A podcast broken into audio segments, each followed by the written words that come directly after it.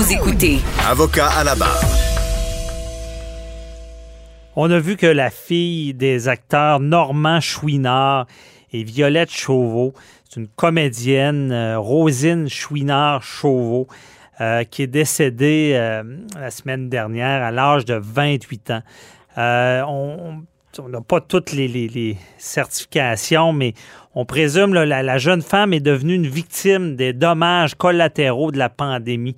Euh, on- elle devait avoir une intervention chirurgicale visant à guérir un problème de santé qui a été repoussé en raison, ben, ce que vous connaissez, le délestage? Et ça a tout le temps été la crainte euh, des euh, gouvernements là, en lien avec la pandémie de la COVID-19 à savoir euh, quelqu'un qui, euh, qui est malade, qu'on remet des rendez-vous, euh, ça peut être le dépistage du cancer, ça peut être des chirurgies, et imaginez que par ce report-là, la personne en vient en décéder, ou même on a vu, hein, il y a eu des statistiques, les gens ne vont plus à l'urgence par, crainte d'attraper la COVID.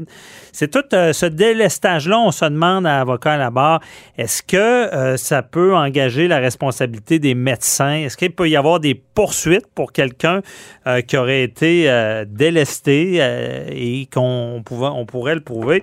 On parle avec un spécialiste en la matière, maître Patrick Martin Ménard du cabinet d'avocats Ménard Martin. Bonjour.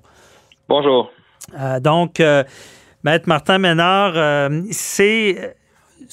Est-ce qu'on peut, euh, une famille là, endeuillée qui a perdu un être cher parce que là, euh, il y a eu du délestage, est-ce qu'elle peut entamer une poursuite judiciaire? Bon, évidemment, il faut regarder euh, chaque situation de façon propre. De Mhm. façon générale, par contre, je vous dirais que évidemment, on est dans on est dans- vraiment dans, dans des circonstances de force majeure, n'est-ce pas, où euh, il y a des décisions très difficiles qui doivent être prises euh, sur l'allocation de- des ressources très limitées du système de santé là, dans le contexte Mhm. de la pandémie. Donc, c'est dans ce contexte-là que dans un cadre davantage euh, macro, il y a des décisions qui ont été prises au niveau du ministère de la Santé et au niveau des établissements hospitaliers pour euh, délester certains services euh, qui sont jugés non urgents, qui sont jugés, euh, bon, par exemple, des chirurgies éle- électives pour euh, faire davantage de place afin de répondre à la demande euh, importante au niveau euh, Mhm. de la COVID. Ça, c'est des décisions qui sont prises au niveau macro.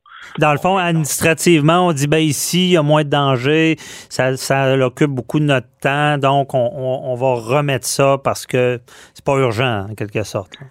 C'est ça. Puis je vous dirais, la, la première critique que je formule euh, à l'endroit du système euh, à ce niveau-là, c'est euh, le manque de transparence puis le manque de clarté par rapport aux décisions qui sont prises. Il y a plusieurs documents qui ont été publiés, si on veut, en vrac par le ministère de la Santé, où on voit, par exemple, euh, bon, différents euh, euh, guides décisionnels là, pour les établissements qui doivent être pris sur quel service couper, quel service ne pas couper, dépendamment d'un dépendamment de certains seuils, en fait, là, en termes de des seuils en termes de, de, de sévérité de la demande ou non, OK. puis le, le niveau de, de, de, de la pandémie dans, dans la région ou non. Et selon les seuils, en fait, donc là, puis dans, dans, dans les documents euh, que j'ai consultés, c'est des seuils qui vont de 1 à 4 essentiellement. Mhm. Euh, il y a certains soins qui sont, il y a certains soins et services qui sont délestés à chaque euh, niveau. Le problème qu'on a, c'est que d'une part, c'est très difficile d'avoir l'heure juste, à savoir quel établissement quel territoire est à quel niveau et Mhm. en conséquence de ça, quels services sont délestés. C'est difficile pour les patients dont les services sont délestés d'avoir de l'information euh, juste sur, d'une part, les raisons qui ont mené au délestage euh, de leur chirurgie ou de leurs soins, et d'autre part, d'avoir de l'information à savoir jusqu'à quand, Mhm. qui a pris la décision, est-ce que ça va être révisé, quand est-ce que ça va être considéré, et est-ce que cette décision-là a été prise en ayant euh, en notre possession l'ensemble des informations là, sur la, la sévérité du problème euh, du patient, puis sur les conséquences que le délestage pourrait avoir sur lui. OK, donc c'est ça, il manque de transparence là-dessus. Là. Mais c'est ça, puis c'est un petit peu, je vous dirais, la conséquence du fait que le système travaille beaucoup au volume, n'est-ce pas? On a dans les grandes catégories qui peuvent être qui peuvent être très rigides, évidemment, ce qu'on peut juger comme étant un type de chirurgie non urgente pour une partie de la population peut avoir des, le, le, fait de reporter cette chirurgie-là peut avoir des conséquences beaucoup plus lourdes pour une autre partie de la population. Mhm. Donc, soulève la question de savoir comment ces décisions sont prises, par qui, est-ce qu'on a l'ensemble de l'information. Puis là, je pense que euh, au niveau du système de santé, on pourrait faire preuve de beaucoup plus de transparence euh, que ce qu'on fait à l'heure actuelle. On a un peu la mentalité de dire que la fin justifie les moyens, puis que finalement, euh, ben on a on, fait ce qu'on a à faire point final. Mais les patients derrière ça ont tout à fait euh, le droit d'être informés euh, de ça. Puis euh, en fait d'avoir accès à l'ensemble de l'information qui est relative à leur situation médicale. Est-ce que c'est une première faute justement de pas informer? à savoir si c'est une faute qui pourrait engager la responsabilité civile d'une partie, évidemment, à première vue, je ne crois pas. OK, c'est en soi, là. C'est mm évidemment, bon, évidemment, on est toujours contexte de poursuite en responsabilité civile, on regarde toujours, je veux dire, un, ensemble d'éléments pour être capable de rencontrer notre fardeau de preuve. Hein, il faut prouver à la fois une faute, un dommage, un lien causal probable entre la faute et le dommage. Mhm. C'est davantage une critique générale que je formule à l'endroit du système de santé. Euh, maintenant, dans le contexte actuel, évidemment, on est dans un contexte d'urgence sanitaire.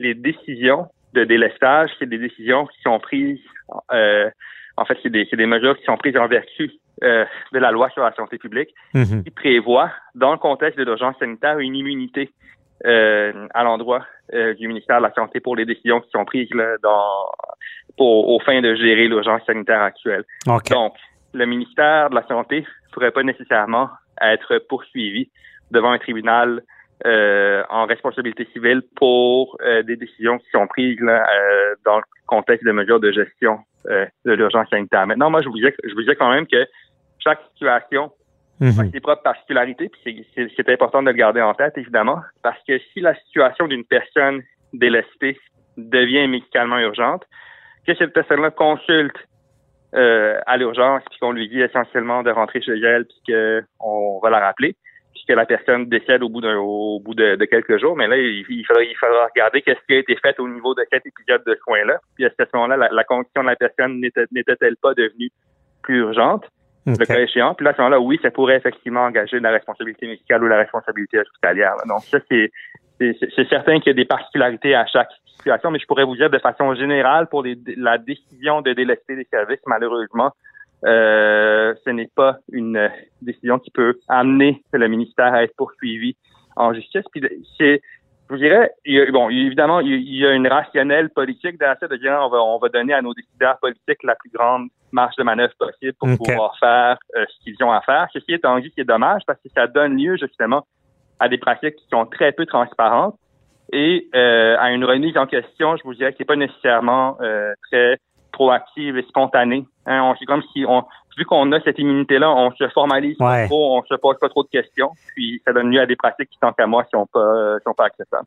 Qui peuvent devenir inhumaines euh, en se disant, bon, on est protégé, mais euh, où est justement cette faille-là sur la loi, euh, la protection que donne la loi sur la santé publique à, cette immunité-là? comme vous avez dit, si, bon, ça devient urgent. Et là, sais-tu que ça devient une négligence tellement grossière que là, il y, a cette faille-là où est-ce qu'il peut y avoir des poursuites ou? Évidemment, évidemment, moi, la position que je défends, c'est que c'est une immunité qui est relative. C'est pas une immunité qui est absolue. Donc, si on, si on se retrouve dans des situations de grossière négligence, selon moi, ça expose la responsabilité euh, du ministère. Maintenant, les limites de cette immunité-là n'ont jamais été testées devant les tribunaux. Donc, c'est euh, le président qui serait l'issue à ce moment-là d'un tel recours. Mais moi, je pense que si la situation d'un patient devient urgente, que ce patient-là consulte dans un hôpital à l'urgence, consulte, euh, bon, est vu par un médecin, une infirmière et, autres, que l'urgence de sa situation n'est pas n'est pas bien évaluée. Mm-hmm qu'on fait une faute au niveau justement de l'évaluation qu'on fait, qu'on renvoie après ça le patient chez lui ou qu'on ne lui donne pas le traitement qui serait requis par sa condition devenue urgente, ça, ça pourrait effectivement engager. C'est une euh, ouverture qui engage. Mais comme vous le dites bien, on n'a pas testé ça devant les tribunaux. C'est ça. Mais, euh, mais, mais, mais, par contre, pour bien préciser, quand je dis ça, ça, pourrait engager, on parle de la responsabilité du médecin qui aurait vu le patient, mhm. de l'infirmière qui aurait vu le patient, donc de l'hôpital mais non pas la responsabilité du ministère. Il y, a, vraiment deux niveaux de responsabilité à distinguer, n'est-ce pas? D'une part, il y a la responsabilité du ministère pour tout ce qui est macro, et d'un autre, d'autre mhm. part, évidemment, il y a la responsabilité du médecin. Et de l'hôpital pour la façon dont ils ont traité un patient X ou Y qui est venu les consulter. moi, je vous dirais que, donc, en fait, si la situation du patient évolue, ça pourrait possiblement engager la responsabilité du médecin. Du médecin. de l'hôpital, oui. Mm-hmm. Ou de l'hôpital, parce que sur le système, il peut y avoir des, des problématiques systémiques vu la, bon, la force majeure, la COVID-19 qui font qu'il arrive des malheureusement des, des certaines erreurs, mais on, est couvert. Et euh, est-ce que je veux, je veux pas vous nous dévoiler des secrets, mais est-ce que euh, selon votre avis, je sais que vous avez des clients, est-ce qu'on on, assistera à certaines contestations devant les tribunaux et est-ce qu'on ira tester cette immunité là euh, dans les prochains mois, années?